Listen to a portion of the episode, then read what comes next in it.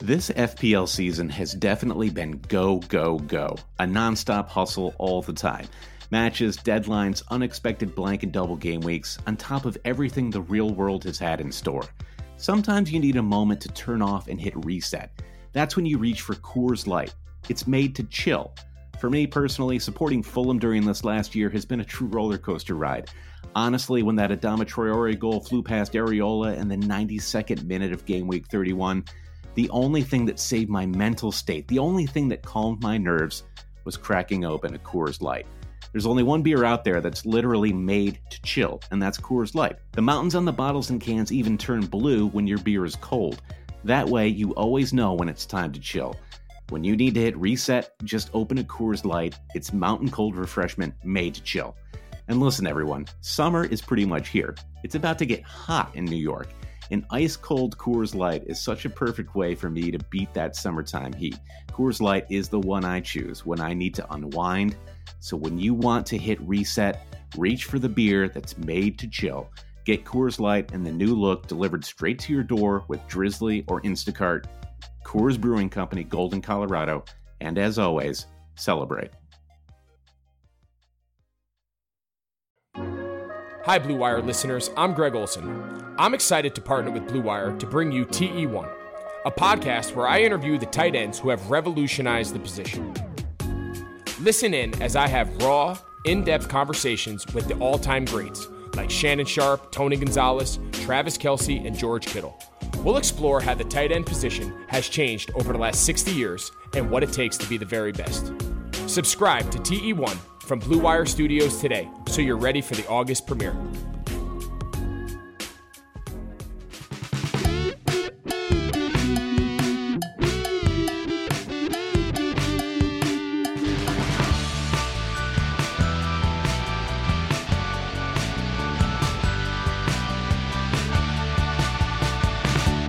Hey, L cheaters, welcome to the Always Cheating Podcast. My name is Josh. We're here with Brandon. Brandon, how are you?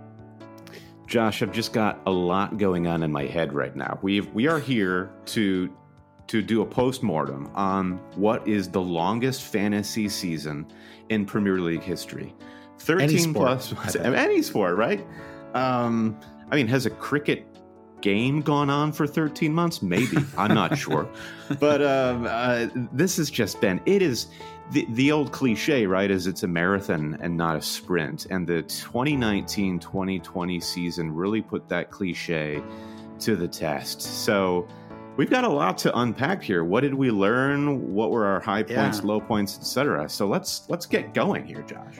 Yeah, oh, two opening questions, Brandon. One is what felt longer to you, the three months of pandemic inspired closures or the one game week that was stretched out over two game weeks?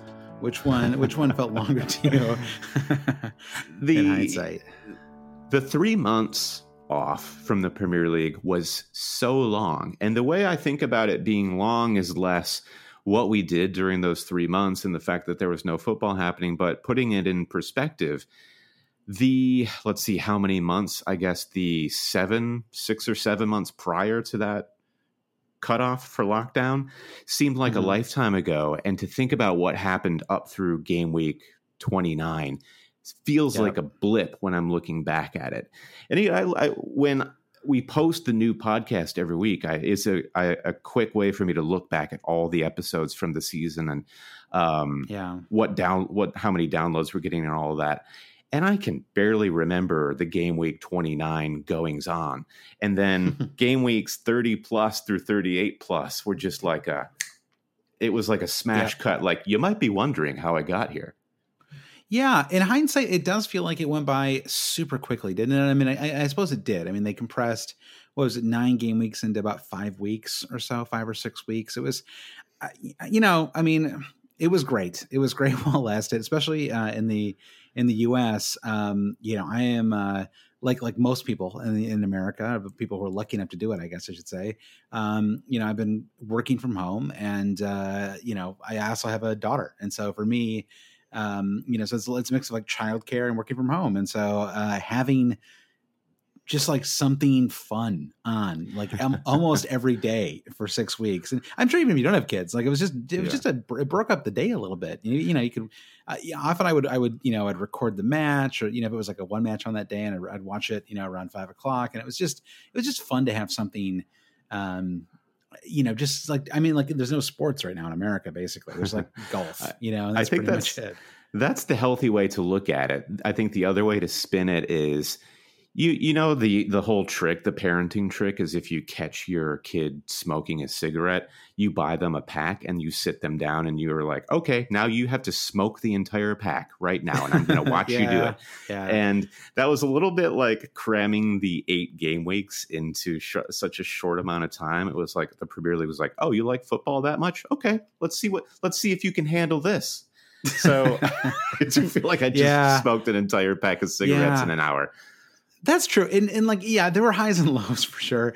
Uh, I think that game week 38, though, which was a, you know, a traditional final game week where they played all 10 matches at once, that was um, so fun and so exciting that it, it kind of washed a little bit of that, like, am I diluting the, the product here a little bit feeling? Because um, I just it, it, was so great, right? I mean, it, it, it, it the best game week 38 you can you you, you can remember like in the last 10 years. I like genuinely was, uh, a cut above. I genuinely think so. It delivered on drama. I mean, certainly at the relegation race. I mean, just to see that what Watford was attempting to do against Arsenal against all odds, and then the Villa West Ham match it was it was delightful. And even the the Leicester Manchester United match was interesting. Man City Norwich was just like fantasy manna from heaven. It was a meaningless match but it was yeah. Because uh, we'll we'll sort out our teams in a moment but we both yeah. had Mahrez going into that match. And yep. it was the perfect blend of of delight and disappointment. The Mahrez thing of like, oh, he doesn't start, but Norwich is so bad. I have belief. Of course, he comes yep. on and he gets a goal and an assist. So everyone, I feel like most people, though my heart would go out to anyone, you know, Ben Madison, if you're out there listening, who let their mini league lead slip away. Beyond that, yeah. I feel like everyone had to leave game week 38 relatively happy. It was, um, I, I think, you know, and there's a, question here from uh, Chica Fernandez. I'm going to read off in a second here, but it was um, it was peak uh, team team sheet leak like whatever you want to call it, deadline gate, Brandon. Let's just call it that, okay?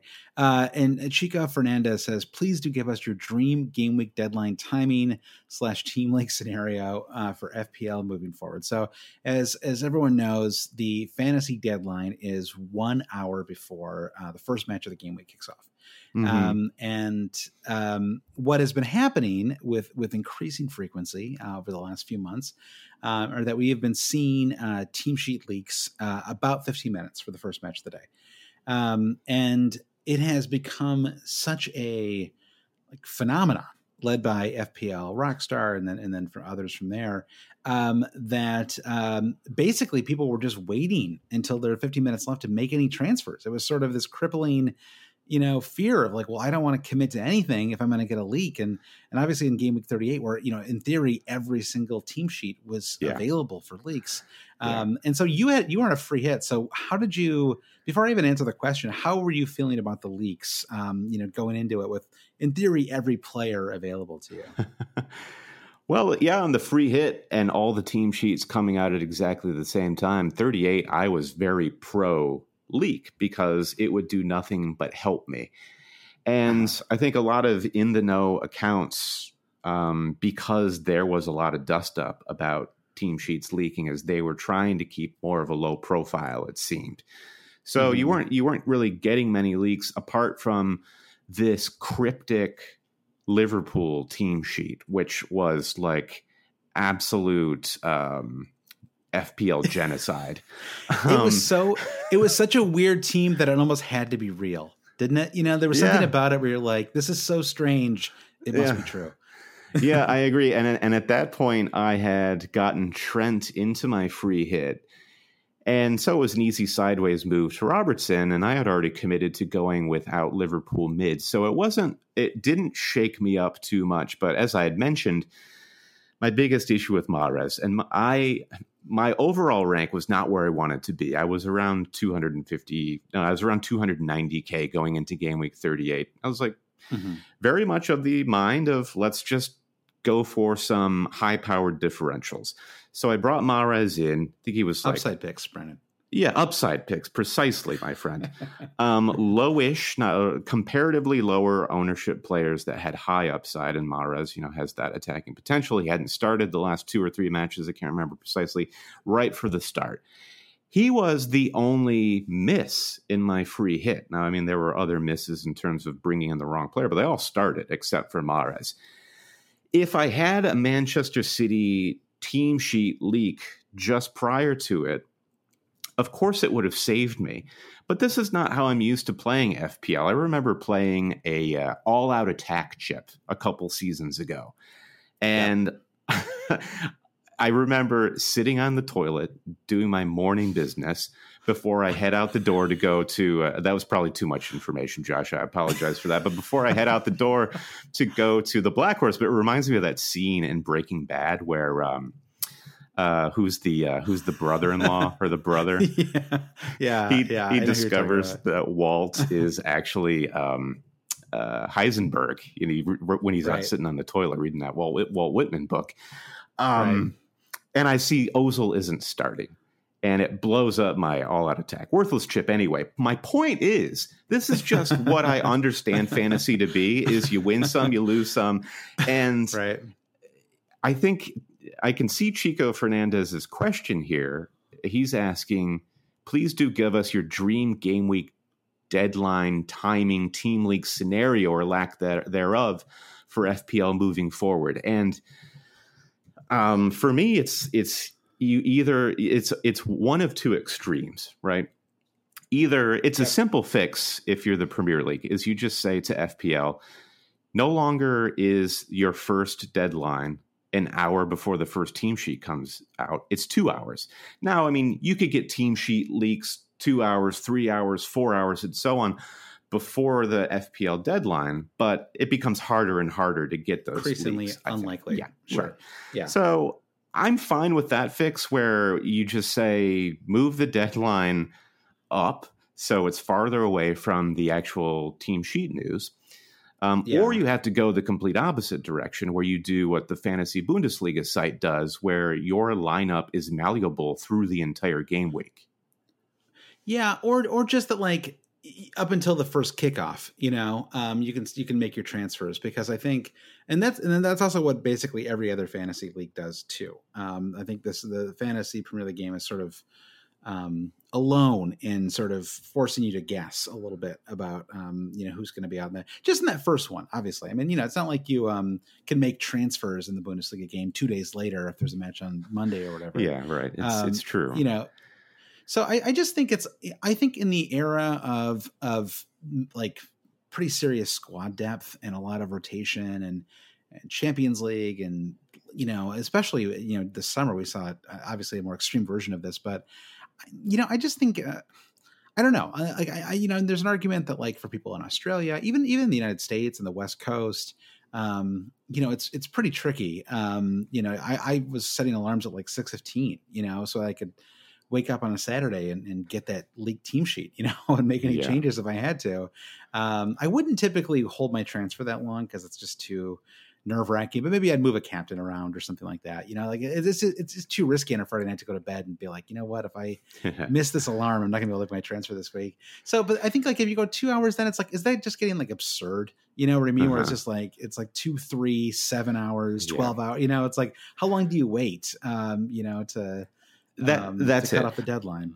I think at the end of the day, it's a lot of Sturm and Drang, right? It's just it's it's um, just hand wringing for just usually one maybe half of the first kickoffs throughout the season have true fantasy implications. Now, half maybe that's a lot, but honestly, it's often just one team sheet we're talking about.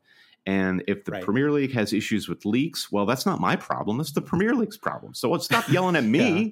Figure it yeah. out. Yeah.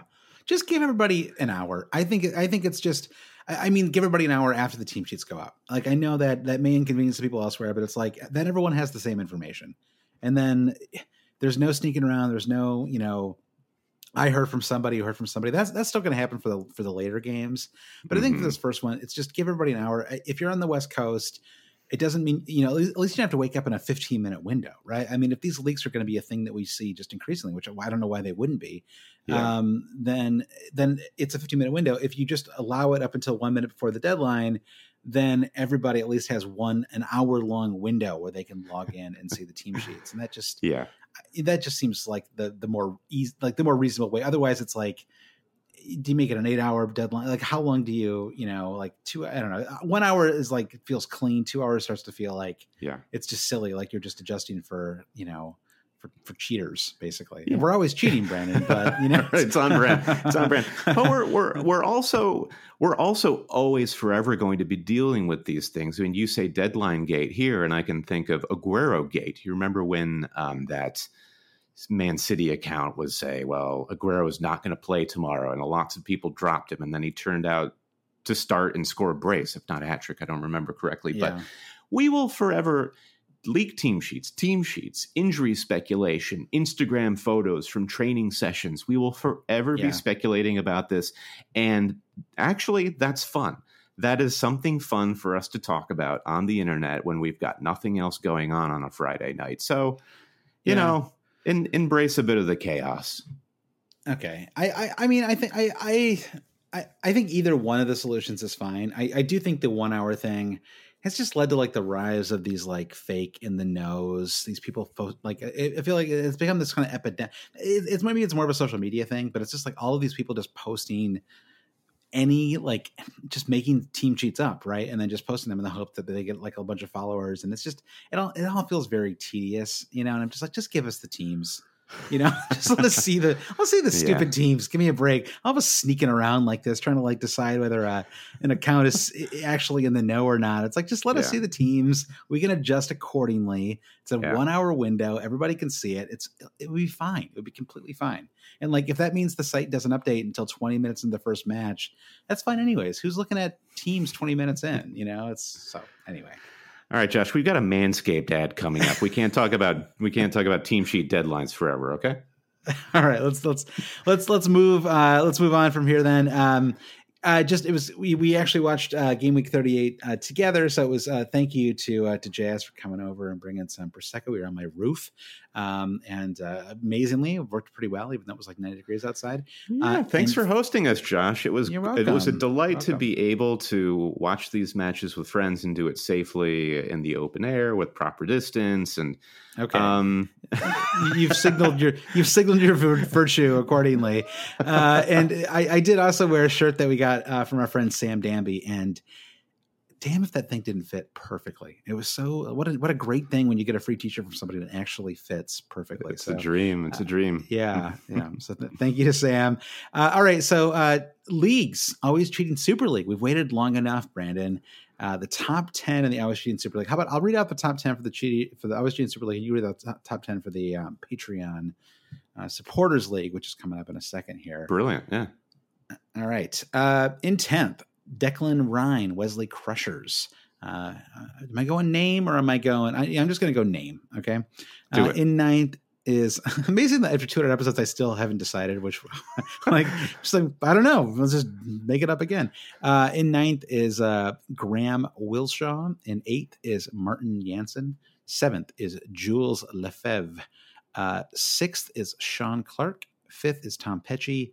In fourth, Alex Nielsen. And Brandon, we come to the top three now.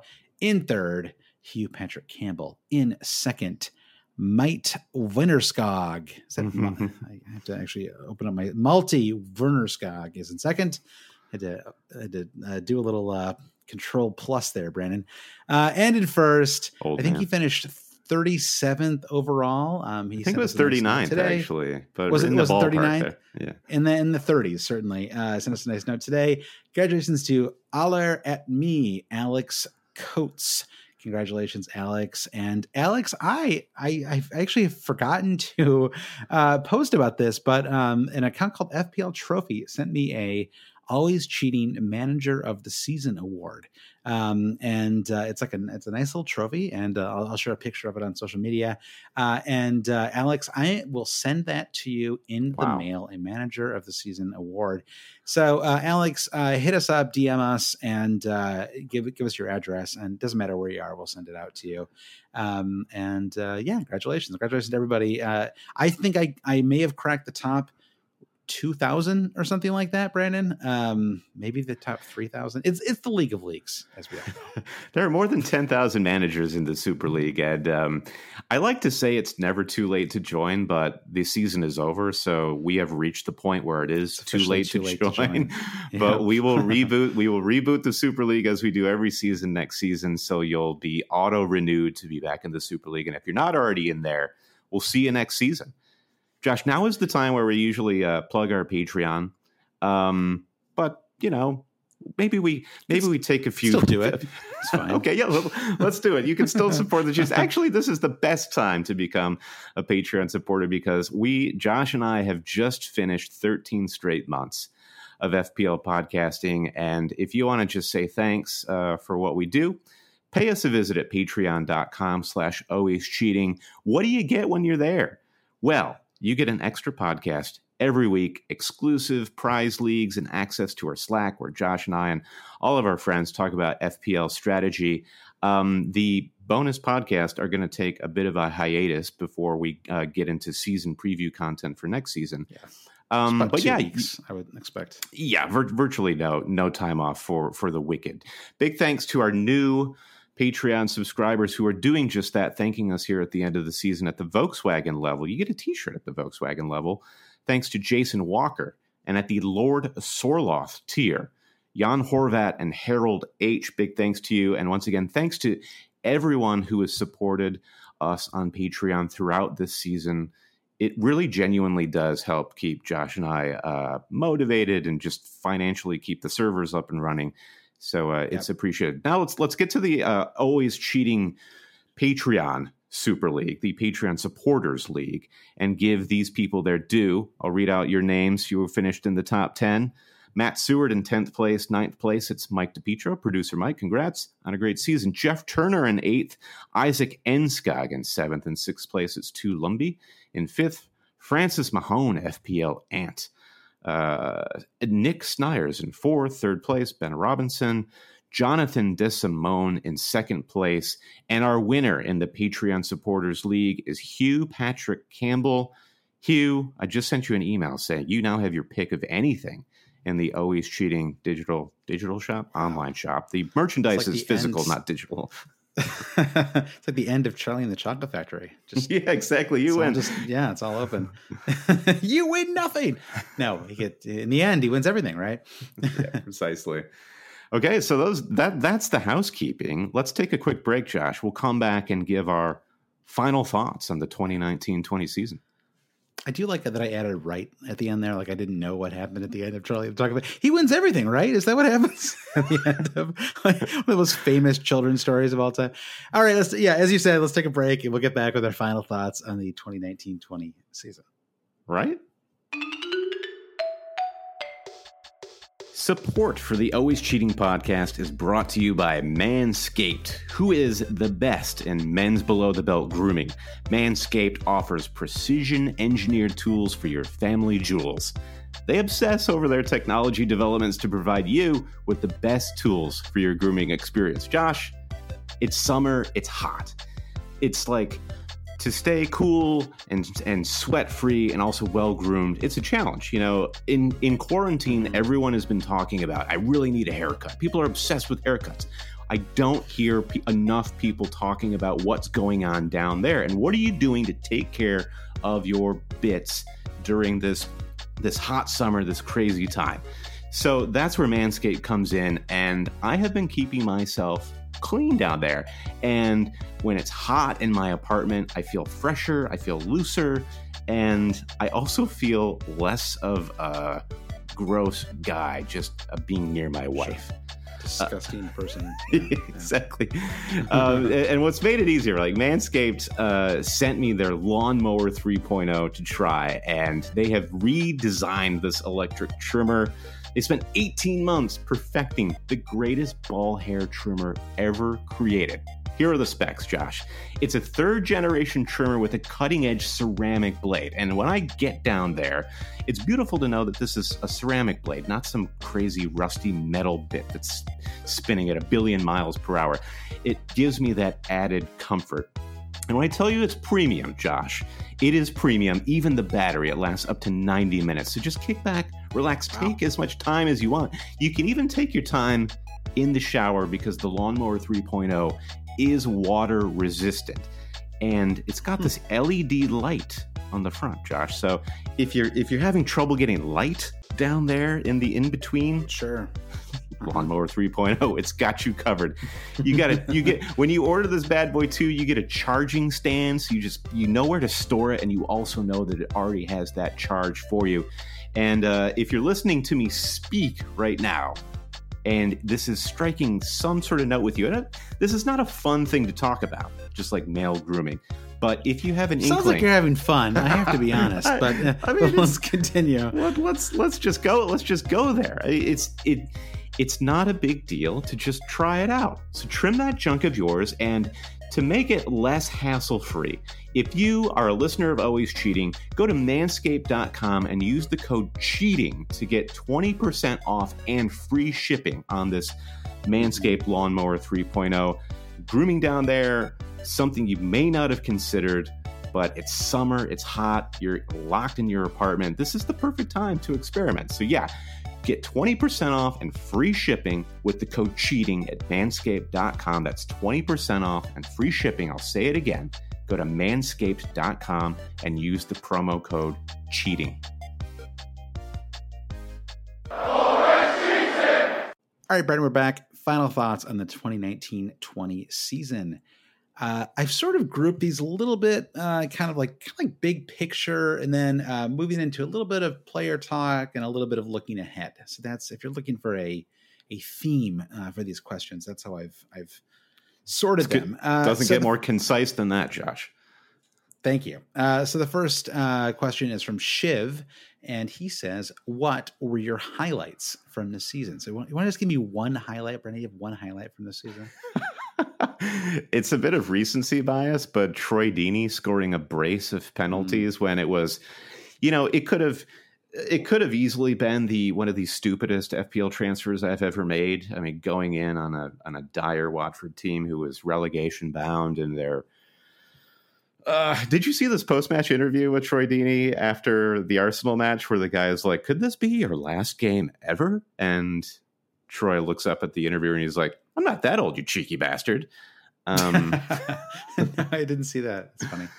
Um, but I'm, I, I think too, game week one was uh, one of my better scores. And that was game week one is such a hard week to play, right? Because so when we do the post mortem here of the season, it's it's interesting because we've learned so much from players, mm-hmm. teams, form, strategy that is applicable to this season. And as we bid adieu to this season, all of that knowledge is vanishing, it's disappearing.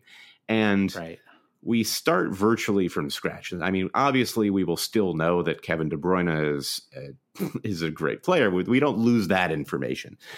Um, so game week one can be super hard because in many respects you're starting from scratch. And I had I had just like a great array of picks that went right for me, like John McGinn, who was one of those unproven in the Premier League upside picks who immediately scores against Spurs. And then I also had Kane in that game who got a mm-hmm. brace at the death. And that put me, I think, up to 98 points that week. And um, it was like the, those undeserved great game weeks are what I live for. And I think yeah. that was probably tops for me.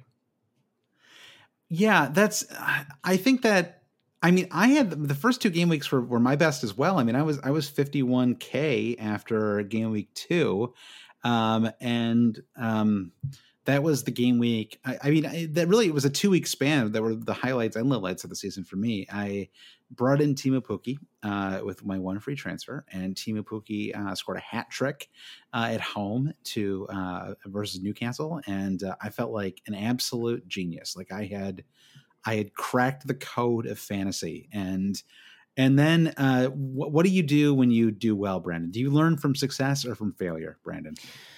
What you do is you get cocky. That's what happens. you learn. You do not learn from success. Success goes to everybody's head. It is a. It is a. Uh, it is a very like it, it is so dangerous having even like the slightest taste of success. So I decided 50 50k overall. Uh, amazing start of the season. I decided I am going to double down on how good this is going by wild carding. I'm going to wild card out a bunch of the players who just got me 50k overall because uh, I felt like I um, I had beat the system and that it wasn't going to last, and that I needed to set myself up for the long term. Immediately drop 200,000 spots. Then I drop another 100,000 spots, and then I drop uh, to 1.2 million uh, from 51k. So by game week five, I'm at 1.2 million overall. A 1.15 million drop uh, in in four game weeks and yeah. it was honestly it kind of um I really my season was never the same after that, and I think that I um it, it I was sort of a little um it just it just like I I, I don't know I I couldn't quite shake it off you know this feeling that I'd kind of blown it and uh, mm-hmm. uh, and you know and uh, you know unfortunately it was it was a 13 month season so that feeling has lasted for a long time um but yeah just I, I think it was just I, you know, I think that there, it's really is true. I mean, I was, I was, sort of joking a second ago, but it's like, I just, I, I don't think I played this season uh, very humbly. You know, like I, I think that I, um, there were lots of opportunities where I could have made a smart move and brought in somebody who would have netted me four points, you know, four points here, four points there. Um, and there were just way too many, like, you know, which is like, which is like the real way to win at this game. You know, I mean, you have to like pick your spots and be aggressive sometimes, but, um, but I just, I feel like I, I didn't like get the, I mean, this is sounding very poker, um, you know, ish, but like, I just feel like I didn't have my fundamentals down this year, you know, and I, I feel like I, I didn't play fundamentally sound like at any. And so I was just swinging all over the place. I mean, I got up to 1.2 million and then in game week 21, I was back down to 31,000. Uh, and then, you know, a few weeks later, I'm up to 140,000. Uh, and in the end, I finished at 77,000, which is a, you know, very respectable finish. Um, but I, you know, it just felt like, um, I felt like I didn't have any like uh, control over my season, you know, like it was all kind of like just like it was like, I was just like, batting down the hatches or whatever. You know, yeah. it was like I was just constantly like just trying to like keep it all, you know, keep all the the, the plates spinning or whatever.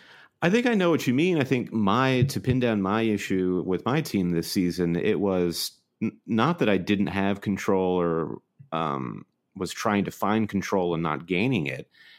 I just gave up control to the game, and this was probably my most passive season that I've ever played, and it's the worst overall score that I've had since I started playing in 2011, around 200. I was 286k absolute miserable rank for personal goals that I would be setting for myself. And when I look back at what went wrong, it was no, rarely is it an individual or a player that that did you dirty. It's usually a, a strategy. I think I talked about talked about this at the end of last season that it's this yeah. was a debate that was going on social media. Is FPL skill or is it luck? Or what percentage is it skill or, or what right. percentage is it luck? And what we talked about at the end of last season is it's not skill and luck it's systems and moments and what you have to do this this is something i picked up from it's like a managerial tactic your job as a manager is to create a system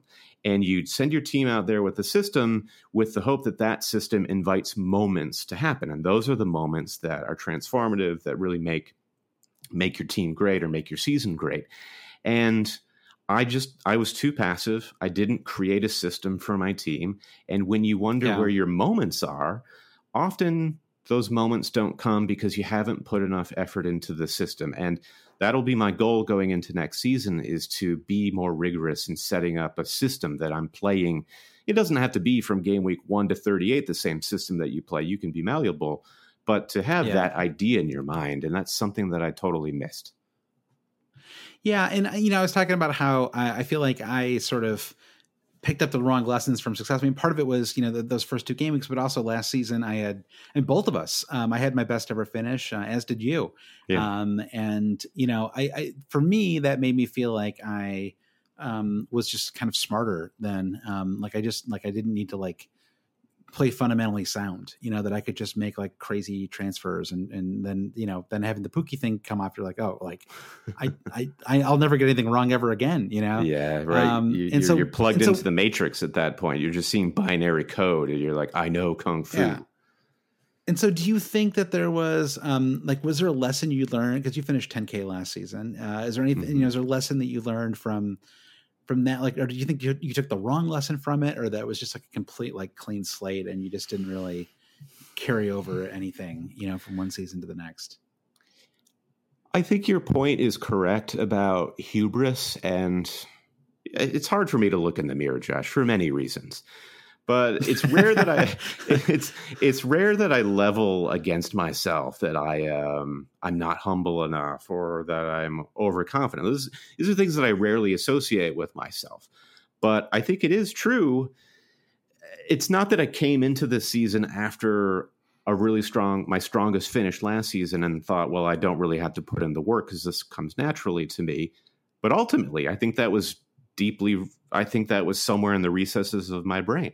I think that's why I played a little bit more passively because I had more faith than was warranted at just run of the mill decisions that I was making, or I, I, I just didn't put in the work. Uh, so right, I, uh, I, now now I think we're I think that like now we're getting somewhere. You know, like I think that might be something too, where it's like you sort of like yeah, it's like I, I sort of expressed it like um, not taking advice from other people, but I think don't like not putting the work is it's kind of the same thing, right? Because like putting the work yeah. is like, you know, it's just like it's just like kind of paying attention to what people sure. are saying. You know, let me yeah precisely, and I think this is a good point um, with regard to messages that we're getting from people who listen to Always Cheating. It's the end of the season particularly from our Patreon members and the people who just follow us on social or just listen to the pod. They reach out and say, I just started listening to the pod this season and, and wow, I've had like a really great finish or my best ever finish.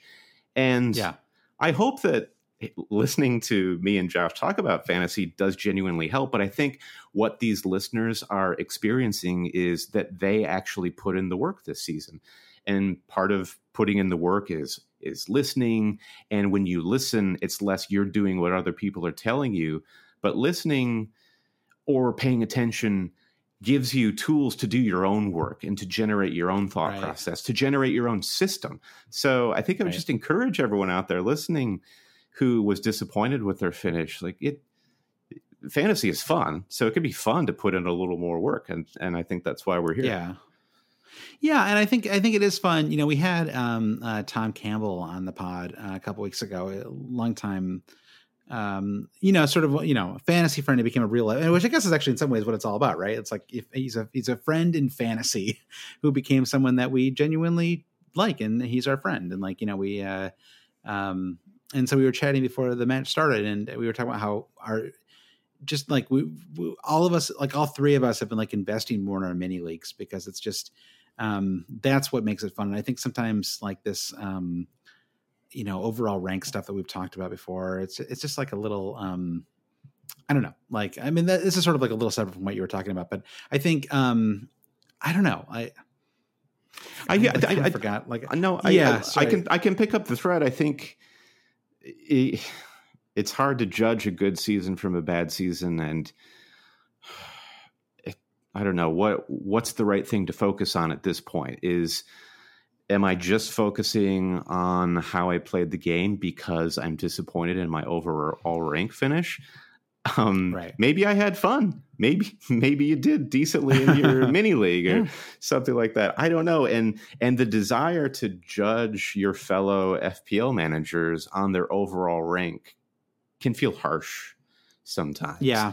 And that's yeah. where the mini league comes in, where you're setting it's this could be a goal for you next season is to set different stakes for you. It's like less that I want this OR, it's like I want to beat this rival or I want to yeah.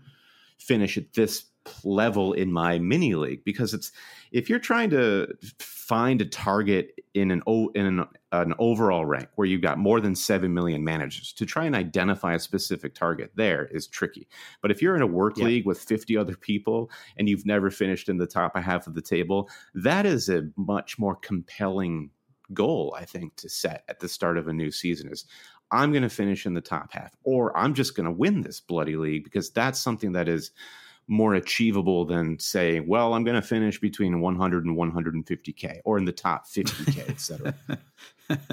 yeah, those just don't seem like goals that like would would motivate me, you know, like like an overall rank goal like that. I mean, sure, like like you said, like if, if your goal is I'm going to win fantasy, I'm just going to win the whole game this year. that that is that is a goal, but a, but a range like that, it just it, it doesn't feel like it's you know motivated enough. And yeah, I think I mean this is all part of that like make fantasy fun again thing that we've talked about the last couple yeah. pods. And I, I yeah. think I, I, think it is I, you know I think and we have some ideas. You and I were actually talking even before this podcast about about uh, things that we can do, uh, you know, to to make sure that we're having fun and not getting into sort of bad habits of just like suffering. You know, it's so like okay, it's Yoda, so, it's, suffering. Well, yeah, but I just mean like it's so. but I just feel like it's so it's so silly. Like there are moments where you almost have like a meta feeling in your head where like you're watching this and you're like, yeah, I know this is a game. It's like I know this is a game. I know like even if I won every cash league I was in, like it's still like like you know what it's like rent. You know, it's like it's not that much money, right? It's like you know it's it's it's, it's not nothing, but it's like it's not gonna like you know, it's not like you're gonna like uh, buy a house, you know, from your fantasy winnings or whatever. You know, it's like I thought for a second you were comparing FPL to the hit Broadway show Rent, but uh, I, oh. I, figured it out at that point. yeah, so you're like, well, it's not that much. It's not. It's not about the money. It's you know, it's the competitiveness you want to beat your people, and it's like you, you. It's like you sort of meta know that all this stuff isn't that important, and yet you still find yourself like feeling like real like anger like actual like i mean mm-hmm. if, i don't know if anger is the right word frustration whatever you want to call it and yeah. you're like i know i shouldn't be feeling this way i know this is silly you know yeah. and so I, I, I don't mind having a little bit of that i think that's part of the fun if you're going to celebrate it, i think it's hard to celebrate the good stuff without without um without also suffering a little bit when things go badly and i think a little bit of that is fine as long as it's um as long as it goes away when the match is over or whatever, you know. Uh, but I think sometimes I spin a little too far in the negative, and I really am trying to cut that out going into next season, at least a Josh, little bit. Let me paint. Let me let me paint a picture for you. So. Um, I got out of bed. So the kickoffs for us were 11 a.m. for game week 38. I had the aim of getting out of bed far earlier than this, but I was up late playing uh, Ghosts of Tsushima. If anybody out there is playing okay. this uh, wonderful video game set in feudal, feudal Japan, so I had to sleep in. So my light, my so my wife rustles me out of bed. She's like, "It's like 9.55 10 o'clock you've got to get out of bed because you need to eat some breakfast before you go hang out with your friends yeah. and probably drink and sit in the sun so yeah. I'm like, but I can't get out of bed because I'm refreshing Twitter to look at these team sheets. And she's like, you can yeah. do that while you eat breakfast with me. So that, and I'm like, fair point. So I go and I sit at the yeah. dining room table with Lilo, my wife, and I'm, it, it was like I just received a text message saying my cover had been blown or that like you know my dog died when i see that yeah. Mahrez is on the bench and i go from being like yeah yeah wife this wife that and then she and then it's suddenly like i've got to go. It's like i put on my fedora cap and my trench coat and i'm like i've got to go.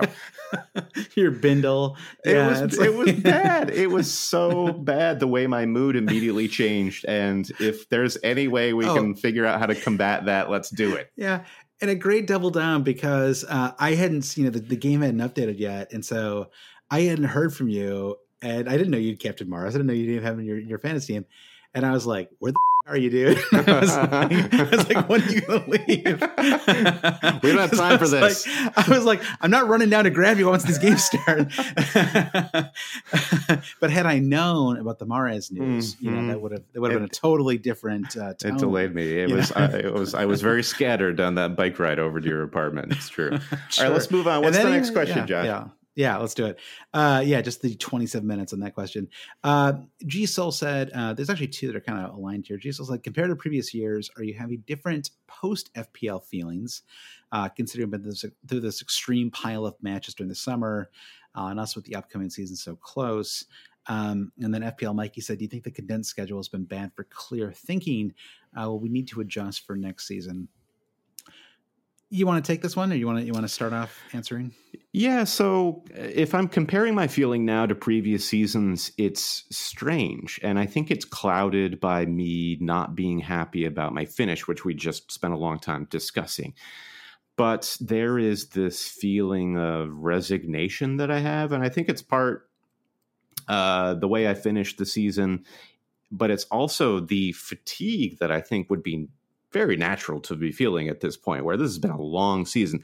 And I think you have to talk yeah. about it's not just it's not just the Premier League, it's not just fantasy. We have all been dealing with truly uh historic things outside of sport right now. If you're talking about legit legitimate civil rights movements, you're talking about global pandemics, this is something that may maybe you're not thinking about because you're trying to divert your attention to think about fantasy, but it will play into just this insane mental fatigue.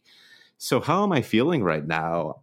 I get, I think I'm feeling I don't know. Maybe it's because I'm trying to put on a happy face for you, Josh, but I think I'm feeling sort of I'm feeling above it. I'm feeling like I'm okay with what's happened.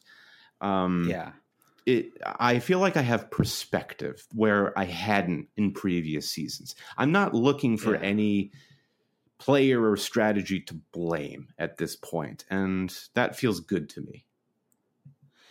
Yeah, I'm feeling. I, I mean, I guess just just to you know, to my thoughts on the on the, this question about the condensed you know schedule and how am I feeling about things. I mean, I I I don't know that if the condensed schedule is bad for clear thinking or not. I do think that it may um, not have rewarded. Yeah, there was a lot of flukiness involved, and I think a lot of it comes down to Man City.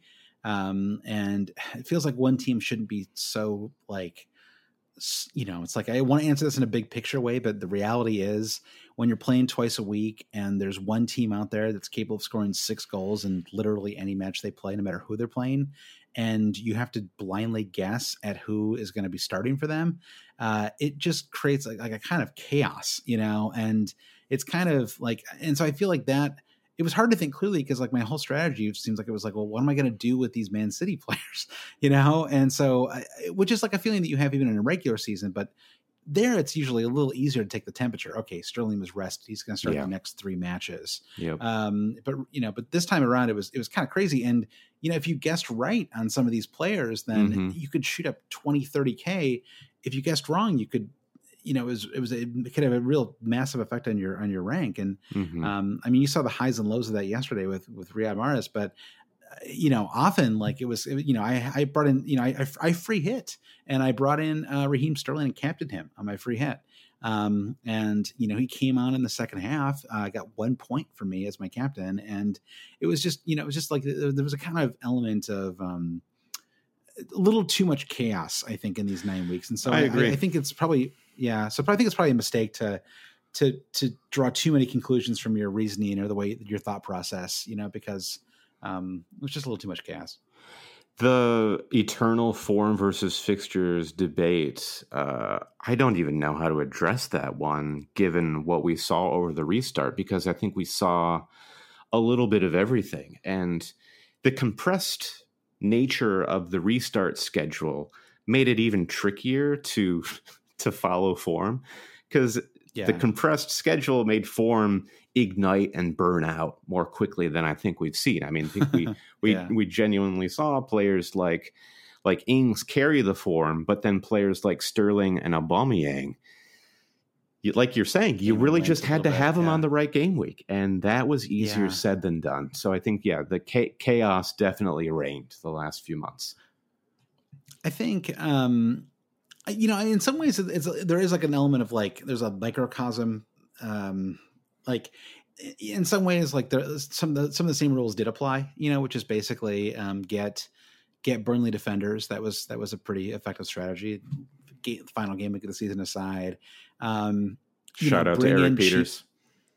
Cheap, yeah, bring in cheap forwards, you know, who who are consistent. You know, I mean, Danny Ings is kind of in that Charlie Austin mold of, you know, he was fairly cheap and he scored 20 goals this season, right? He was he yeah. was a, you know, like don't overthink it. You know, I mean, I think don't overthink it is like such yeah. a you know the Man City thing is the one exception because I think you you could maybe even then you don't overthink it as applies right because you really couldn't um you, you just you know you like you don't overthink something if the overthinking isn't going to lead you to a you know yeah. like a correct conclusion you know which i guess is the case with that it's like why were like why stress out about it if it really isn't possible to know you know yeah, just adjust right. your um mindset yeah well put all right next question is from our friend Benna, who asks, What can we do to prevent making the same mistakes next year? I think we've kind of been poking at this question as we've been talking the last half an hour or so, don't you think?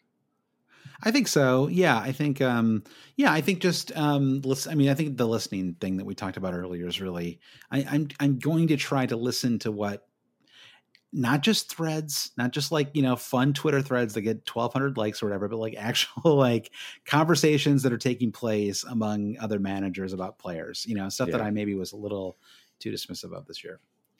I think that's a good point. Look for the conversations as opposed to the hot takes. And right. I hope that's I hope that's what we achieve as friends, Josh, is I hope this podcast is more conversational than take heavy. I mean, I I will always have my beloved takes about yeah, how short Kepa is and how yeah. uninspiring Guendouzi is. I mean, these are not controversial takes, Josh. But no, I think no. I think maybe that that's a good thing to think about. Is look for look for the look for the friends, the conversations. Don't look for the takes. Yeah look for the helpers, Brandon. That's what Mr. Rogers yeah, always said. Exactly. It's, it's good advice. Yeah, I think uh, I think the other thing that I'm going to do next year. This is this is um, possibly only specific to me. I don't know, but I am not going to transfer in players I don't believe in anymore. this is like this is the other like the flip side of only half listening to these conversations or or listening maybe because like not listening the right way or something. But sometimes like listening to like yourself. Foden, yeah, not listening to yourself. I don't know, like like uh, Phil Foden or um, or Sar, uh, even Son earlier this season. I feel like there there have been many times when I have brought in a player because everyone was sort of shouting him out. You know, like just saying like this is like this is the player to have. This is going to be the captain this game week. And I, even though I didn't really believe in them as a, as a fantasy asset, I still brought them in anyway because I just sort of like rode the like excitement about how good they are. And um, and I'm, I'm really going to try to do that next season because there's really nothing worse than bringing in somebody you don't believe in and then having them not do well you know and then you're like why am i even playing you know it's like what, what is the point here is it mm-hmm. like why like what is the fun of this if i'm just gonna like like listen to somebody on social media and just bring in that player like, i feel like in this podcast you and i almost never advocate for specific players in that way because i don't think that it's um i don't think it's what people ultimately want you know it's like i, I think i think you just want to just like talk about ideas, talk about players, talk about you know like but I, I think this idea that like you've got to bring in X or Y, I think is just um it's not fun. You know, you got to make your own decisions. Totally. Okay. Sam Danby is next. T-shirt Sam Danby. God, Norway has got some great t-shirt facilities out, out there. How does the growing community of podcast listeners and supporters change your preparation commitment and pressure to do well? Are you feeling the pressure, Josh, with our with our podcast audience yeah. and the interaction we have with them? Does that get to you? Does it get under your skin? Well, I, I it used to. Um, I think the first couple years we did the podcast, it absolutely did. And uh, I think you want there's like a I think when you I, have heard other people talk about this too. Um, people who like do like you know fantasy YouTube videos or whatever. And there's like a like you want to um, play the right way, you know, yeah, because people right. are like listening to you, and you don't want to get um, criticized for bringing in somebody, especially if they don't do well. You know, like if you like go off the beaten path and bring in somebody, and then it's like it's fine. Like yeah, like you can have a thick skin and brush it off, but it's still like no one likes to get made fun of.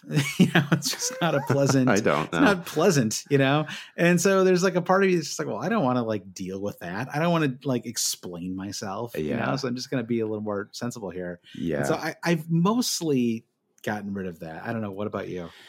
We used to have this conversation. I guess we still kind of have this conversation where I I remember we'd get on uh, the mics to record an episode, and you because you you take the bad weekends harder than I do.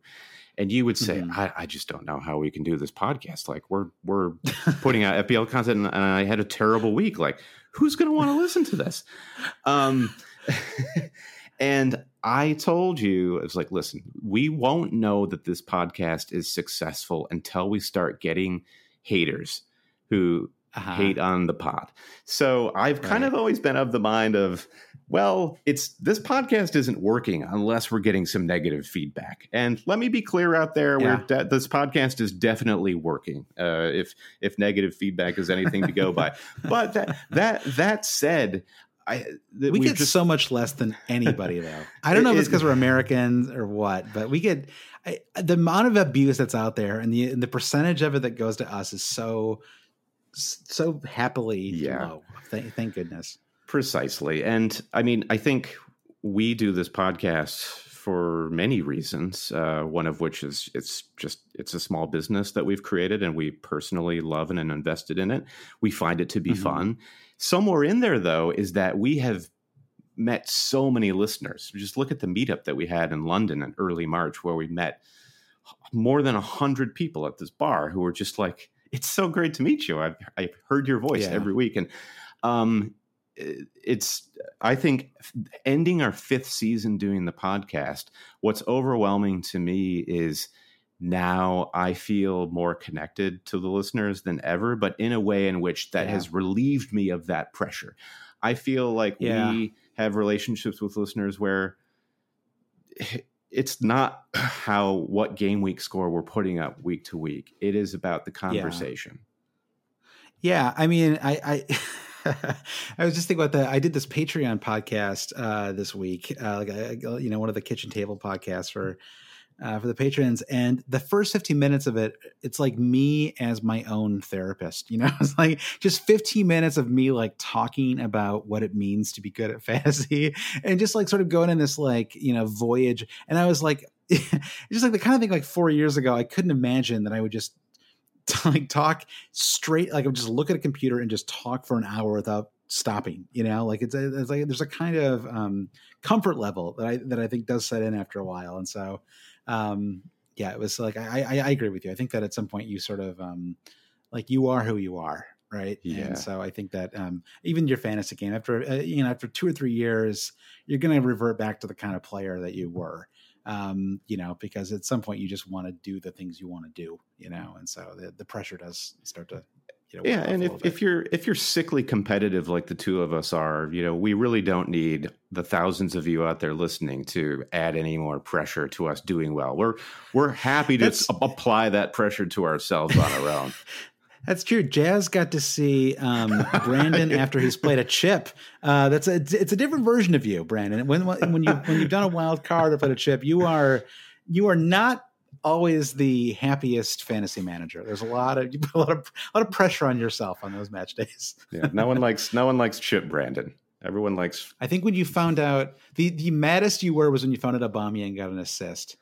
Like, yeah, that, yeah, that's what I that's when I was doing the uh, what do you call it? The uh, uh, just like hindsight, Captain Hindsight sort of yeah, a thing. And yeah, totally. all the permutations. Yeah. I mean, definitely, I posted a team uh, screenshot to the Slack where I had Van Dijk instead of Robertson, who scored a goal. I had Captain Aubameyang. I had De Bruyne instead of Mahrez, and you're just like, oh wow, you know that feeling. It's a genuine feeling where you just yeah. really want to punch yourself in the face. Like not just like slap yourself, but closed fist punch yourself in the face. See, this is this is make fantasy fun again, Brandon. Let's just keep repeating it. Like we're gonna keep pushing it and pushing it and pushing it. I don't even know what it means yet. Okay, when Donald Trump said "Make America Great Again," you think he knew what it meant? Of course not. It's nonsense. it's provocative, but, but it's provocative. Make fantasy fun again is our motto. We're gonna figure out what it means later. Okay, once once we stick it on a T-shirt and a hat. All right, MFFA, Brandon. All right, Francis says if you were to pick a team of the season, what would it look like? Well, uh, there's been a lot of talk about this with just in IRL Premier League with Jordan Henderson winning the Football Writers Award, and mm-hmm. uh, it just it brings uh, we don't uh, we don't need to get into I don't I'm not here to bash uh, Jordan Henderson, lovely yeah. guy but it just, no. just brings an even bigger spotlight onto Kevin De Bruyne, who is just is he not like he well, it's hard for me to say because I don't really watch with any great scrutiny La Liga or um, basically other other powerful leagues. But De Bruyne is just so good. Yeah. It, I could all I just want a one player team.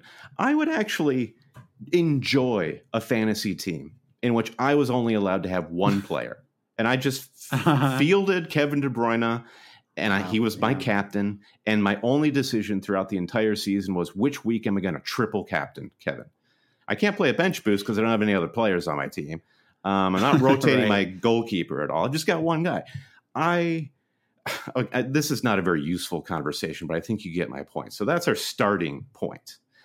Right. My question for you, Josh, is you have to pick at least two Liverpool players.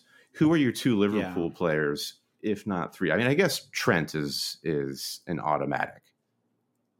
Yeah, I guess. Trent, I mean, I you know, I I think um, yeah, the end of the season got a little little funny with these two, but I mean, in the end, you know, the second and third overall players in terms of total points were Salah and Mane, and if you had just kept those two um, for all 38 weeks, you would have a combined 454 points right? That is uh, that's not even counting captain if you just captain one of them every time, you know. So just without captains, it's 454 points. I mean, I finished on like 2200 something, right? So like you're, you're, you're six of the way there already, you know. And I, I just think that. Um, I listened to an interview a little while back, Brandon, with uh, Fabio Borges. He was um, the fantasy football scout. Um, did an interview with him, and he was talking about, um, and I guess he has like a kind of a poker background, which I didn't realize, and uh, something that seems like it comes up a lot and really good. Um, I, you know, it's like it's a little bit like Magnus Carlsen, I think, too, where it's like just if you have a background in game strategy, you know, mm-hmm. yeah, lends itself to to any game. Mm-hmm. Um, but he was talking about how he basically he'll he'll never captain anybody in the bottom half of the table. Um, he very rarely brings transfers in from players at the bottom of the table. You know, it's like he's just really focused on the best players and I think that you know every now and then you'll find yourself with like some funky team where you've got like you know uh, three Newcastle players, two Bournemouth player. You know, it's like a game week one team will be like this sometimes, where you'll like, you'll be very focused on the fixtures, you know, and you'll have like all of these kind of bit middle, bottom half the table players, and in the end, it's like you just have to think about the think about it all through a longer lens. And yeah. if you had just had De Bruyne, Salah, Mane, and Van Dijk all season, and just and just rode out the swings with him. And you know, Trent actually played all 38 weeks this season. He didn't uh, start, I think, two of the matches, maybe three, uh, but he actually played in, in all 38 of them. Um, and you know, obviously, um, I think Sadio Mane. He missed maybe. I guess he had a little injury, or he missed two. I think even in those cases, it wasn't like uh, it wasn't you know it was it was uh, the, the, famous kind of triple captain moment where he got injured in game week 24 but um, I think he actually only missed one game week after that because it was a double game week.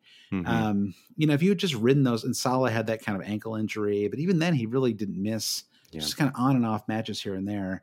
Um, so if you had just like just treated those like like blue chip stocks and you were just like i'm not going to move them i'm not going to unless they like break their leg i'm just going to ride out the rotation ride out the swings and just have those those three players i feel like i would have had a significantly better season and i yeah. also would have like had a lot less stress in terms of the decisions yeah. I was making. There is a temptation to play it perfectly, right?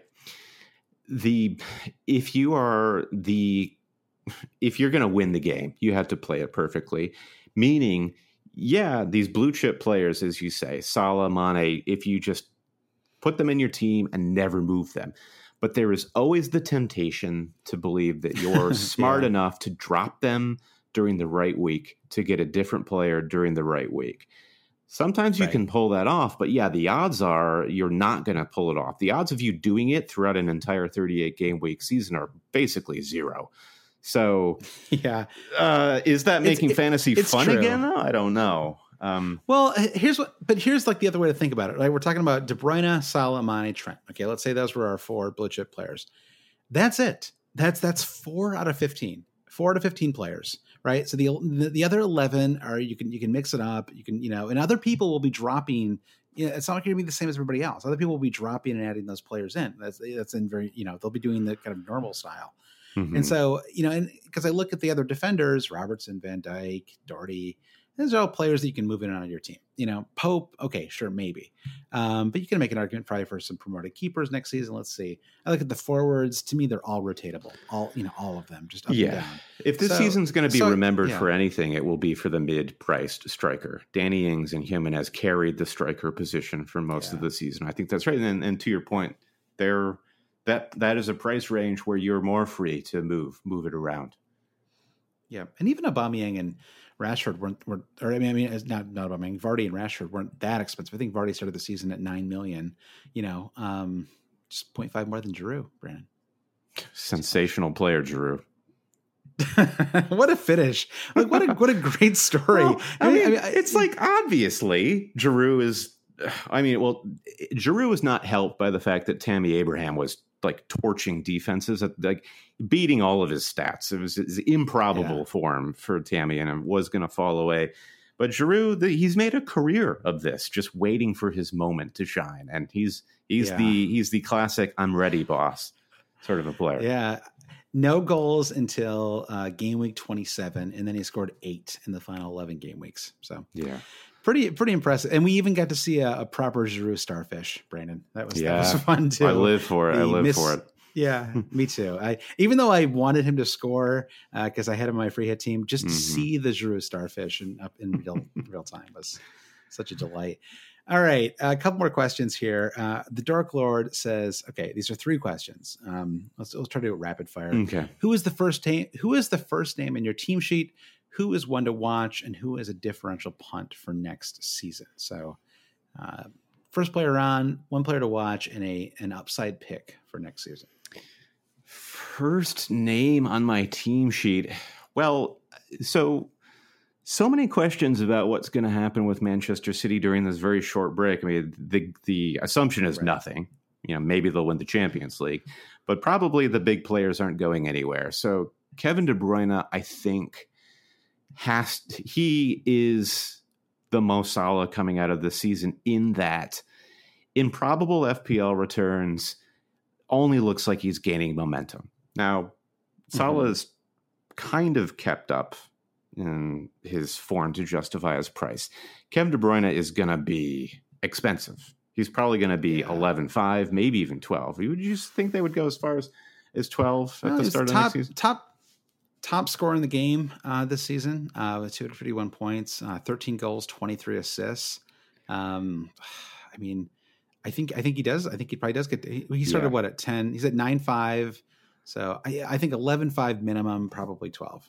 I think he just has to be the first name in my team sheet, not surprisingly, for a make fantasy fun again. This is a player that I love, and I love watching him if he doesn't post FPL returns, at least I got to watch him, and that's okay. And I re- won't regret having him in my team.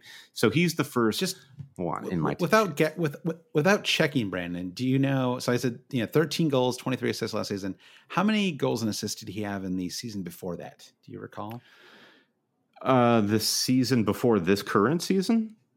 Yeah, it's the eighteen nineteen. Season. Yeah, he was injured for a lot of that season. So I what like two goals and six assists. Two goals and three assists. Yeah, Is that kind of shockingly low. That's that's Mesut Ozil level uh, returns right there. He, he, was basically injured for that entire season. I think if you sure, look one sure. more season before, do you have those numbers I up? Know. I, uh, I, I, I actually I, I, started to go look at Mesut Ozil because I wanted to laugh okay. at how he had done this year. How, uh, Mesut Ozil one goal, three assists this season. Uh, five and three the season before that. Okay, that's that's not too bad. All right. So anyway, back to your um your your one to watch, Brandon. Who's one to watch? Okay, one to watch is definitely okay. I have to bring up the um the Wolves team. I think you're already going to know who I'm going to who I'm talking about. Yes, it was uh Podence. Podence priced yeah. at 5.0 to start the Daniel Castelo Podence. This guy looked like the real deal. He was a January signing for Wolves, so we didn't really talk much about him. I, I think yep. the expectation is you we we would have learned more about him if he was the summer signing. But man, did he look good when he came on. He uh, he got a proper start uh, in three matches: Everton, Burnley, and Palace. Yep. I mean, just one goal and one assist on those returns, but he looks like a really classy player. And Wolves are just crying out for more players who can carry the goal scoring weight. Yeah. Uh, so Yeah, I you think that, somebody- eh, he'll be involved. No, I was, I, yeah, I was going to agree with you. I mean, I, I feel like you need you need somebody, um, like somebody has to work with Moutinho and Neves to Yeah. to bring the ball forward. You know, Yeah. right now it's it's Jimenez is, is being asked to do a lot of work, and I, you know, assuming he even stays. Uh, but yeah, I, I actually Podence would be my player to watch too, and they gave the number ten, which is usually a sign of, um, um, you know, they see him as a real long term. You know, yeah, we were uh, talking about this um, a couple weeks ago about like the importance of Bruno and how every team now needs a Bruno. And what's stark about Wolves is that they just they've never had a player for the whole. There's never been a player Yep. playing between that double double pivot and Jimenez, which is why he does all that work that you're mentioning. So it's true. So he's he's the one to watch, and then the differential punt. Okay, here's a chance for me to just uh, indulge. Okay, Josh. Okay. Yeah, Uh, go for and, it. and I and I and I told somebody that I wasn't going to indulge this talk before game week 38. Some smart little cheeky listener out there was like, "Huh, Che Adams, you know, he's he's finally has a goal in the Premier League. Would you consider him? Would you consider him for game week 38?" And I was just like, "Absolutely Yeah. 100% no. I will not condone this at all." you wouldn't be able to record the pod if you had brought in if you brought in Adams and he did and he like gotten one point or something. We would you would need like a week to shake that off. Yeah, but I mean, it, it, it's I'm having a bit of a laugh, but uh, sometimes this is what it takes for players. They just need a little bit of taste of blood in their mouth, and it was clear Mhm. that Che Adams had a great record in the championship when he came up, and then it's easy to say, well, he's not cut out for the Premier League, and I Yeah. think. Southampton is a really tough team to play in because if you go back to what Fabio Borges was saying about, I'm not going to focus on players on teams in the lower half of the table. And Southampton struggled to get out of that relegation territory for the first half of the season. And they Yeah. finally found their form, and you could just see the whole, the whole team wasn't working. So if they make the right signings, if Che Adams and Danny Ings are both healthy over this break and come back, I think he could be an interesting bargain third striker, especially if the fixtures are set up nicely for Southampton at the start of the season. I I've, I'm just dying to see you put Che Adams in your team. I, watch Game me, watch me. I won't condone it. I'll do it. uh, I, I I'll go with Pons as the as the player to watch. Uh, the first player on my team sheet. I, I think that there's a pretty good chance that Man City does not start in game week one, um, and that because of the Champions League, if they, um, you know, I, I think I mean they have an advantage over Real Madrid, I believe, and they're, and they're like you know they're going to the second leg. I think they're they have two goals or something like that. I can't remember. It's a home match. I don't recall. Uh, so let's assume, yeah, but yeah, it's likely that they advance reasonably far in the Champions League, possibly win it. I think they have a shot. Um, and uh, and then they won't start until I don't even know game week two or three maybe. Um, so in that case, I'll go with Trent Alexander Arnold. Boring answer, but I think he is. Uh, um, the, I mean, the interesting question is, you know, w- whether he just comes in at like an insane price that just makes him um, uh, impossible to own. Sorry, Oh, is I this mean, your I'm gonna- differential punt, Trent? No, this is my. I, I didn't. I didn't. Oh, first I didn't name my sheet? first player. I Oh, didn't name. I didn't name the first player in. Yeah. Gotcha. Uh, but yeah. Well, I mean, like, if he okay, this is actually a question that somebody asked me on Twitter. I forgot who it was now. Sorry to whoever asked about. Uh, they were like, "Could we see Trent at 10 million this season?" And oh, I mean, That's I too wouldn't high, say. but- yeah, it's too high. what the I'm trying to. I think it was. uh It was Leighton Baines. I think he is Yeah, the he- highest player. Eight five? Did he come in at eight five one season? he came in at eight in Mhm. the uh, he came in at eight million in the um uh 2011 2012 season that was after a five goal 11 assist season he came in at eight million so trent you know Uh-huh. really blew that out of the water this season I- I think eight is. Um, I, I can't actually imagine him going lower than eight. Like if if he comes in Yeah. at seven point five, he's going to be sixty percent owned. I mean, they have to they have to put him at at least eight. I think. I completely Uh, agree. and then at eight, if he's at eight and like Robertson's at like six five or something, or I don't know. It's just, it, they always price the player right at the spot that like makes you a little nervous, you know. Mm-hmm. And so I think that eight is is about right. But let's let's say for now that he comes in at eight, I, he'll probably still make it my team. It depends on fixtures and all that stuff. Um, and then the uh, the upside player to watch, um, I'll go a little off the board here, and uh, I'll say uh, Kieran Tierney, who is uh, Arsenal have looked. Um, can, I know they conceded two against Watford yesterday, but they've looked considerably better at the back um, since Arteta's taken over, um, and he kind of looks like the player they thought they were getting. Um, he had yeah. battle injuries kind of the whole season, uh, but I was just looking a minute ago. He's actually he's been a more consistent he's played in every match um, going back to game week 31 um, and uh, has picked up you know one goal and t- one goal and two assists just in the last uh, six game weeks. Um, so you know super attacking. Um, that was kind of his reputation coming in too. There was a lot of excitement when he was signed. Yeah he was uh, like there's there's a competition in scotland for left back with him and andy robertson. And that was the right. issue of like why haven't you seen or heard from Tierney, it's well because Andy Robertson's been cashing his paychecks for the last five years. Right. So now that Tierney's found his position and is healthy in a, a big club like Arsenal, big club, scare quotes, um, then yeah, I think you're right. Yeah. Especially if the price is right. If he comes in at like five million, I think he's he came at five point five this year, but I think I, I, don't think I don't think you can keep him at five point five based on the track record of of missing a ton of matches and one goal and two assists. So uh, he'd be a player to watch. Um, all right, two more questions, Brandon. Uh, first one is from Boston Prof. He said, um, "How did your strategy and tr- team structure change over the season as compared to what you intended at the start? If I remember correctly, the big theme was big at the back last fall." Um, and ended up being Trent plus cheap defenders. Yeah. Uh, given this, what do you think will be your approach going into next season?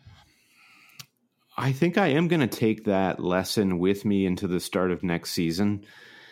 Uh, clean sheets were really difficult to call for the longest time, and it was all about attacking results for your defenders, which you know is the popularity of Trent. And what we talked about a, a, lot heading into the restart was, well, just go for center backs because we expect to see a lot of rotation, and center backs right. are immune to that.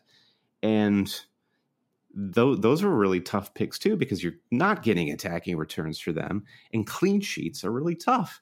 You just need to find that one team like Burnley. I think this this season reminded us of the value of value goalkeepers and defenders. So I can mm-hmm. see I I would expect I'm going to be using that strategy at the start of next season and really trying to pack it in to the midfield. Pack it into the midfield. Yeah. That that could be misinterpreted. I'm going to try and put a lot of my money into my midfield. Yeah. And yeah. hopefully, well, so Chelsea is just going to be such an interesting team fantasy wise because of yeah. the signings that they have made and are purported to make before the start of next season. So it's like, what is Timo Werner's price going to be? What is Kai Havertz's price going to be? I'm blanking on the name of the really exciting other midfielder that is already in training with them. Um, so yeah, uh, I, I think it's just all about midfielders for me next season. And you know, if if they price somebody like Timo Werner at nine million, then maybe he fulfills yeah. that Jimenez role where it's like my highest priced yeah. striker is the best nine million striker available. There's no way he's coming in at nine million. He's like he's like Diego Costa level. Like he's he's he's going to be awesome. I think. I, I think he's going to come in at ten at the lowest. Um, and uh, I don't know. I mean, I guess we'll see. But and this actually it's funny because it gets right into the next question, which is uh, uh, how much is Timo Werner going to cost? To? Yeah, um, just to answer. To, my answer to Boston Boston Bob's question is just that um, it's really it's that blue chip blue chip stock um, answer, which is uh, just just being a little more patient with my knowing which players in my team are the best and then just not messing with them like just letting like writing out the rotation writing out all that stuff um, did not do that nearly enough this year it kept swaying in the wind you know bringing in different 11 and 12 million players and that's just uh just not the right strategy i think um, yeah so jan horvat says who are the newest sign-ins that you're most looking forward to he says werner at chelsea uh, Lallana at Brighton. I like that. So off the board. Uh, or Jadon Sancho at United if it happens. So rumored or real life, Brandon, uh, which which player are you most excited uh, to see next year? this is a good question. We we were talking a lot. Uh, Jazz, who we watched Game Week 38 with, is a massive Manchester United fan, and uh, we were talking about how does the lineup change for United if and when Sancho comes in, and and who loses out, who's who's the purest yeah. striker, and who's able to play out wide, and Rashford and Greenwood and Martial and all that. So I I'm really excited about the prospect of Sancho, but the reason I have this whole preamble is United have a weird manager. And I think they hit upon some really interesting chemistry with that particular starting 11. You change it, and does it all fall to pieces? I don't know. Probably not. They're still a really good team. Uh, but yeah. I think just to see United with Sancho and priced right, I think he would be a great game week one. It's hard to call a, a, you know a a blooded player like Sancho a punt um, or an upside yeah. pick, but I think he could be one where you just go go for him. Game week one, though, that is starting to remind me of when Memphis Depay came in to Manchester United under uh, Louis Van Gaal, and you're like, oh man, this guy is like he was he was also a left sided um, flair attacking player, and he was a disaster. Yeah. Uh, probably won't be the same with Sancho, but um, yeah, curious to see how that works out. I think that'll be interesting. Uh, Sancho, you know, if he, if he if he joins, I guess there was a like a hundred million bid that was just rejected today. Um, yeah, I think that, uh, and I, am with you because I mean, Man United is like they have just have no bench depth. It's kind of like it's actually it's a little bit like Liverpool a couple seasons ago, um, that season when they made the Champions League final and, and lost. Um, there's just like a like there's kind of like you know when they had to bring on you know when Salah got injured and they had to bring on Oxlade Chamberlain, you know, and it was just like or maybe, maybe didn't even with him. He may have been injured. I can't. Regardless, it was like they they didn't quite have it yet, and it feels like Man United's in that spot right now where the starting eleven gives you a lot of confidence, and well, maybe Luke Shaw side, you know, but uh, you know, you feel like like there's like a lot there's a lot to like about about them, and that they you know they just added one or two more really big players um, they could be really. I mean, Chelsea's like that too. I mean, I, I feel like yeah. I'm just repeating you because I, I, agree with you. Well, yeah, the, and the player, the player yeah. I did want to mention was Hakim Ziyech, who I'm sure everyone was just shouting right. into their uh, their AirPods Hakim Ziyech's name, but right. um, especially Chancer Dan uh, on Twitter, who I like hang on his every word on Twitter. I think he's a really fun and interesting guy. He was just saying, "Watch out for Ziyech. He is a true leader and baller on the pitch, and he could mm. be breaking the lines every match and getting sterling esque goals. Yeah. Really, and yeah, yeah, and he'll be in that Williams. Willi- so you'll have him on the right uh, in that Willian spot. Uh, you'll have Pulisic on the left. You'll have Timo Werner on the center, and then Kai Havertz possibly like in the hole or something yeah, like that. That's yeah. mm-hmm. it's a pretty insane team. sounds, um, yeah, and Kurt Zouma awesome. in the back and Kurt Zoom in the back. Yeah. Hey, as long as they have Azpilicueta, it like doesn't matter. It's like he's like he's like the Virgil Van Dijk, or it's just like he's just gonna clean up every mess. Like somehow he's yeah. Know, he's just always there. Yep. All right. So th- all right, let's um let's take a quick break and uh, we'll get back and we'll we'll wrap up this season wrap up pod. Wrap it up. All right. Thus concludes the 2019 20 fantasy campaign. The Premier League season's done. So is our podcast for this season. We are fully expecting uh, the fantasy game to get back in the middle of August, uh, August 12th, August 20th. Who knows? Uh, it, it we, we we are not privy to any inside information. We are as in the dark as anybody else. Uh, I, I can't imagine it happens. Uh, you know, basically, you know, they can't really make any schedules until uh, until the promoted teams happen, right? So we have at least a week or so, yeah, uh, there. Uh, but then it usually does take a week or two to make the schedule. But it's not it's not like they just can like punch into a computer. There's often lots of other things that have to be factored into uh, police and make sure there's no events in the area, and just you know, I think like one you know one issue sort of like the whole the whole you know domino set falls, you know. So it does take a while to make the uh, um, to make the schedule. So anyway, it's a long way of saying that. Uh, looks like we expect to be off for a couple of weeks, and then uh, to be back in the middle of August with um, very frequent, I would say, uh, preseason pods. We're both Yeah. working from home. There's nothing going on. Uh, I think that we'll be potting uh, with with some some you know serious regularity uh, in the lead up to the season. season kicks off, I believe it's September 12th. I'm not mistaken. I think it's the the Yeah, Friday, that's correct. the traditional Friday kickoff now. Uh, so um, yeah, so the season kicks off in about six weeks, which I think is. Um, I mean, considering we had three months off in the spring, I, I don't feel like I needed. I, I don't need three months off again. Six weeks feels about right. Um, as a as a Yeah, we're just we're just not going to spend this six weeks podcasting about our favorite sports movies and things like that. We can just actually Yeah. take a, a real break. once And was enough. cast yeah. cast your mind back, Josh, to the Premier League teasing the launch of the FPL game for this past season. And do you do you remember the player who they the the first player price that was announced? Yes, I do. It was um it was the oh geez, of course now I'm going to forget his name, that blonde Newcastle player. Yeah, Why Matt I think of his Ritchie. name right? Matt yeah, Matt Ritchie, of course. Yeah. Uh for for whatever reason, Matt Ritchie was the first player price announced. I- It must be like a Newcastle fan at Premier League headquarters. It created quite a Uh, stir, let yeah. me tell you. yeah what uh let's let's actually just just to wrap things this is a perfect way to end the end it the way it began brandon matt ritchie uh finished down 0.2 million from his starting price uh two goals one assist injured most of the year uh and uh yeah and he did play at a position a lot though so credit to Yeah, what a story. to, uh, yeah what a story uh, all right, so this is a long way of saying we'll be gone for about two weeks, uh, maybe a little bit longer. But the you know I, I would say the the day within an hour of the game being launched, uh, we'll be back up uh, with a, with a podcast. So um, just you know once once the Premier League ba- once the Premier League and fantasy is back, uh, so are we. Uh, we may even do a price prediction podcast like we've done in the past too. So uh, we'll uh, we'll see how bored we get.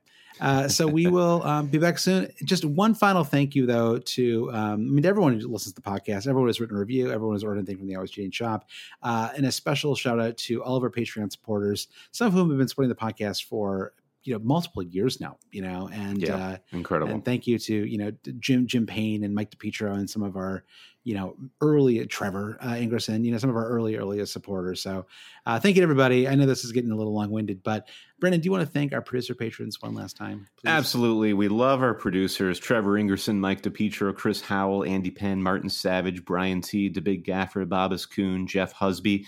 Jeff Husby with a masterful 108 pointer in game week 38. Ben Grant, James Holland, Jazz Binning, Dave Wagner Lodahl, Nick Wright, Jim Payne, Brian Chin, Blair Jacobson, Frederick Kean Gransky, Travis West, Alan Creasy, Victor Forberg Skogame, Paul Hertzig, Kaya Christine Lalang, Peter Bodektel, Andy Portlock, Toothless Gibbon, Lindsay Rostel, Anton Markov, FPLmerch.com, James Conroy, Brandon B., Paul Scanlon, Kieran Screeton, and James Hurd. And Josh, you said it. If you if Patreon's not your thing, but you just want to cap off the season with a with a chef's kiss and a thank you to Always Cheating, feel free to find us on Apple Podcasts and leave us a five star rating and review. That really does help the pod. Also, just subscribe if you're not already subscribed and you're concerned when is Always Cheating going to get back. Just subscribe, and we'll automatically populate your podcast app of choice. We're on Spotify, Yeah. Google Play, Stitcher, everywhere you get your podcasts. And that's pretty much it. AlwaysCheating.com. Yeah. That's the website. And that's it. 13 months. That was fun. Look forward to another one. Uh, no wild cards in game week three this season. That's my pledge. All right. Talk to you soon. Bye. Boku forever.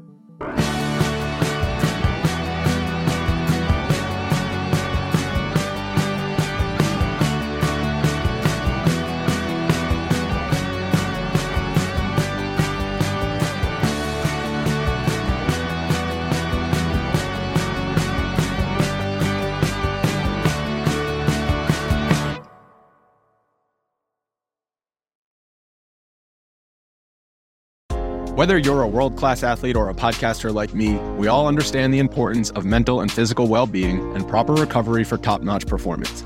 That's why I'm excited that Unifyd Healing is sponsoring podcasts on the Blue Wire Network.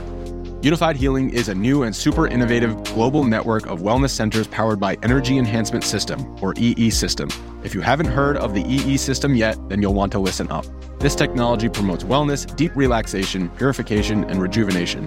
Wherever you are across the globe, access to a center is easy and affordable. Interested in experiencing the EE system technology for yourself? Go to unifydhealing.com slash bluewire to learn more and find a center near you. That's unified, U-N-I-F-Y-D, healing.com slash bluewire. No material or testimonials on the Unifyd Healing website are intended to be viewed as medical advice or a substitute for professional medical advice, diagnosis, or treatment. Always seek the advice of your physician or other qualified healthcare provider with any questions you may have regarding a medical condition or treatment and before undertaking a new healthcare regimen, including EE system.